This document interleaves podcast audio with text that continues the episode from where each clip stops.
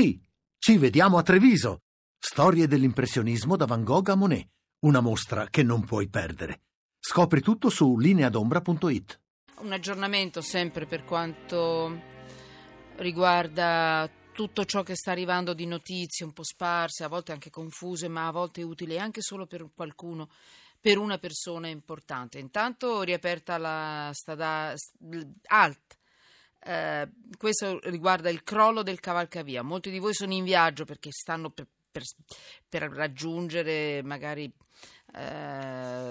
posti lontani da casa, perché può essere carino passare anche un giorno di riposo domani. È prevista la riapertura della statale 36 in serata e in questo caso non mi riferisco al terremoto ma al crollo del cavalcavia, quello che venerdì purtroppo abbiamo dovuto affrontare in trasmissione. E poi un'altra notizia, invece questa ritorniamo negli argomenti di oggi, terremoto, abbiamo parlato terremoto e lavoro, terremoto e zone e situazioni a rischio, adeguamento dei palazzi, degli edifici dove lavoriamo, obbligo dei datori di lavoro di essere in regola per le regole antisismiche. Abbiamo parlato di un po' la notizia del giorno, cioè i cittadini che fanno di tutto per restare, gli sfollati, che si parla di oltre 30.000 sfollati, si parla di un abbassamento del suolo intorno al terremoto di 25 centimetri, insomma si parla di freddo vero in quelle zone, molti cittadini non vogliono lasciare quelle zone e non vogliono andare in luoghi più caldi e più sicuri. Abbiamo visto e sentito che cosa prevede la legge in quei casi. E poi, altra notizia piccola, il terremoto e gli animali. L'EMPA ha dato un'indicazione precisa che nelle strutture di accoglienza che stanno ospitando gli sfollati dopo la forte scossa dell'altro giorno, verranno accettate in queste strutture anche gli animali delle persone che trovano accoglienza. Io non so se è dovere morale, si evita una ulteriore emergenza che sono gli animali abbandonati in giro. Domani eventualmente facciamo un flash anche di questo, perché può accarezzare anche il cuore un animale che non abbandoniamo in giro, è il nostro animale che vive con noi a casa nostra. Daniela Di Bucci, benvenuta, geologa del Dipartimento della Protezione Civile, benvenuto. Grazie. Senta, le chiedo, lei può fare un commento, guardi, la mando allo sbaraglio, mi dica no, su questo abbassamento del suolo di 25 centimetri, che cosa può significare? Voglio metterla a disagio perché non era previsto, perché la notizia è iniziata da poco. Le dico in generale perché anche nelle scosse precedenti sono stati registrati attraverso le indagini con i dati.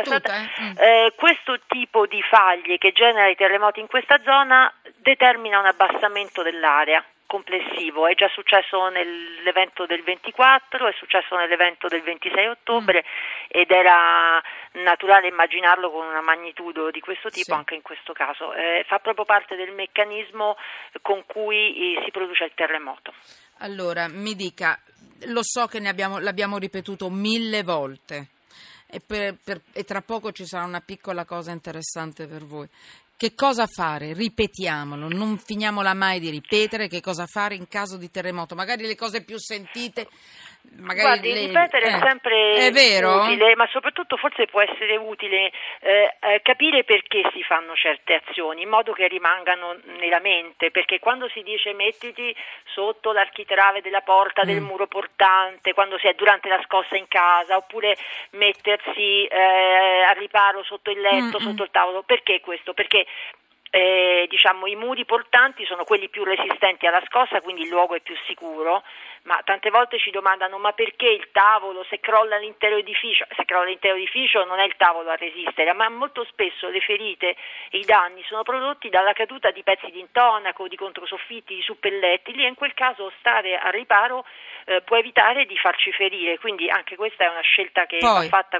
Se si è all'aperto la stessa cosa, è inutile uscire in strada anche solo per la paura della scossa e poi fermarsi sotto il portone dove possono cadere cadere pezzi di intonaco, dei cornicioni, quindi bisogna stare lontani dagli edifici, andare in aree molto aperte. Poi c'è il punto interessante di sapere se il proprio comune ha un piano di emergenza, conoscerlo e sapere quali sono le aree di attesa previste, dove è opportuno andare, perché sono anche i luoghi dove poi arrivano i soccorsi e ci si coordina per le azioni poi successive. Allora, Daniela Di Bucci, che ne dice di risentirci domani proprio su questo punto, perché poi abbiamo una sorpresa anche per i bambini, per i piccolini? Guardi, volentieri, io domani sarò in Dicomac, per cui volentieri, se si coordina con il nostro ufficio, volentieri. Facciamo tutto.